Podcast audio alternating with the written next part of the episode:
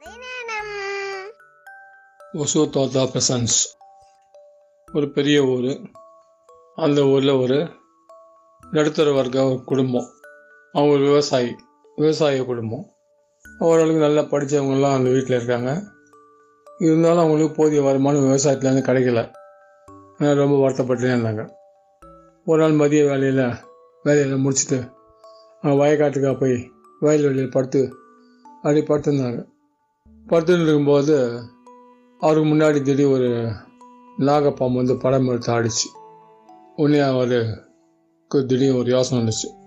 கையெடுத்து நாகப்பாம்பை கையெடுத்து கும்பிட்டு சரி சொல்லிட்டு என்ன பண்ணுறதுன்னு புரியல அவருக்கு. நாகப்பாம்பு படம் எடுத்து எடுக்குது சொல்லிட்டு என்ன பண்ண வீட்டுக்கு போயிட்டு ஒரு சொம்பில் பால் எடுத்து வந்தார்.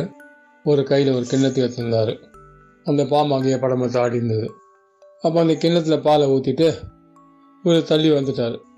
உடனே அந்த பாம்பு என்ன பண்ணிச்சு அந்த பாலை குடிச்சிது. இந்த பாலை குடிச்சது கிண்ணத்தை காலி பண்ணிடுச்சு.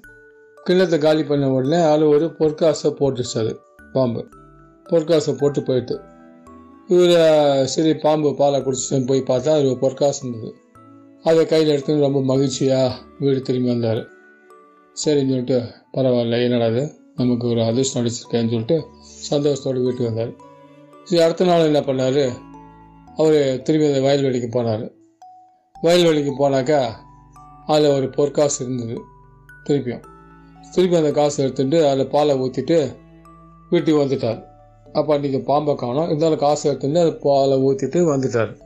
வந்துட்டு உடனே இந்த மாதிரி சரி அடுத்த நாள் வீட்டில் வேலையெல்லாம் பார்த்துட்டு திருப்பி அடுத்த நாள் ஞாபகம் வந்தது.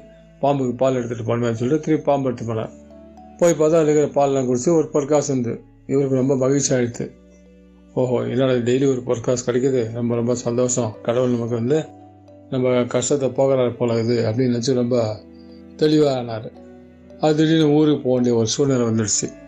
அடாடா ஊருக்கு போக வேண்டிய ஒரு சூழ்நிலை என்ன பண்ணுன்னு சொல்லிட்டு பையனை கூப்பிட்டாரு. மகனே நீ தினமும் வயல் வேலைக்கு போ. போகும்போது ஒரு சொம்பில் பால் எடுத்துகிட்டு போ. அங்கே ஒரு கிண்ணம் இருக்கும். அந்த கிண்ணத்தில் பொற்காசு இருக்கும். அந்த பொற்காசை எடுத்துன்ட்டு நீ இந்த பாலை ஊற்றிட்டு வா. அப்படின்னு சொல்லுவார் அவங்க அப்பா. நான் இருந்தாலும் ஊருக்கு போயிட்டு ரெண்டு நாள் வந்துடுவேன். நான் வர வரைக்கும் நீங்கள் கரெக்டாக ஃபாலோ பண்ணி பண்ணிட்டுறேன் அப்படின்னு சொல்லுவாங்க. சரி எங்கள் அப்பா ஊருக்கு போயிட்டார். பையனும் அடுத்த நாள் என்ன பண்ணுவான்? பால் எடுத்துகிட்டு வந்து பார்த்தா அந்த கிண்ணத்தில் ஒரு பொற்காசு இருக்கும். அந்த காசை எடுத்துப்பான். உடனே பாலை ஊற்றுவான் வீட்டுக்கு வந்துடுவான் இப்படி ரெண்டு நாள் செஞ்சுட்டான். அவங்க அப்பா ஊர்லேருந்து வரல. கொஞ்சம் ரெண்டு நாள் தள்ளி போகும் போல தெரிஞ்சுது. அவங்க அப்பா உடனே சொல்லிட்டாரு. டேய் நான் வர வரைக்கும் நான் அந்த வேலையை பார்த்துன்றேன் அப்படின்றாரு. சரின்னு சொல்லிட்டு பண்ணியிருந்தான். ஒரு மூணு நாளைக்கு பண்ணலாம். அதே மாதிரி டெய்லி ஒரு பொற்காசு எடுத்துவான் பாலை ஊற்றிடுவா வீட்டுலாம் நாலு நாள் கழிச்சு என்ன திடீர்னு அவனுக்கு யோசனை தோணுச்சு. நைட்டு தூங்கும்போது ஒரு யோசனை. என்னடா அது நம்ம டெய்லி போய் பாலை ஊற்றுறோம் டெய்லி அந்த பாம்பு ஒரு பொற்காசை போடுது. எடுத்துகிட்டு வந்துக்குவேன். அந்த பாம்பு பூத்துறப்ப எவ்வளோ பொற்காசு இருக்கும்? நிறைய இருக்கும் இல்லையா? ஒட்டு மொத்தம் பாம்பு பூத்தி நோண்டி எடுத்துட்டாக்க மொத்த காசு அள்ளிட்டு வந்துடலாம். அப்படின்னு சொல்லிட்டு ஐடியா பண்ணிவிட்டு என்ன பண்ண அடுத்த நாளைக்கு கடபாரியோட போவாங்க. கடபாரியோட போயிட்டு என்ன போகிறான் அந்த பாம்பை பூத்து நோண்டி நோண்டி விடும் பாம்பு புத்தை இவன் நோண்டி விட்டதுக்கு அப்புறமா அது உள்ளே பார்த்தா வெறும் மண் தான் இருக்கும். அதில் தங்க காசு எதுவும் இருக்காது.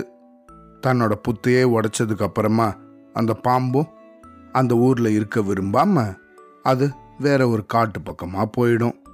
ஊர்லேருந்து திரும்பி வந்த இந்த பையனோட அப்பாவோ தன் மகன் இந்த மாதிரி செஞ்ச செயலுக்காக ரொம்ப வருத்தப்பட்டாரு.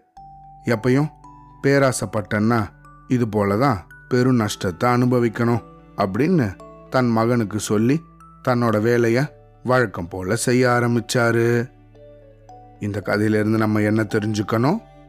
எப்பவும் நம்ம கிட்ட இருக்கிறத வச்சு நம்ம சந்தோஷமா இருக்கணும். பேராசை பெருநஷ்டம் சரியா? அவ்வளோதான்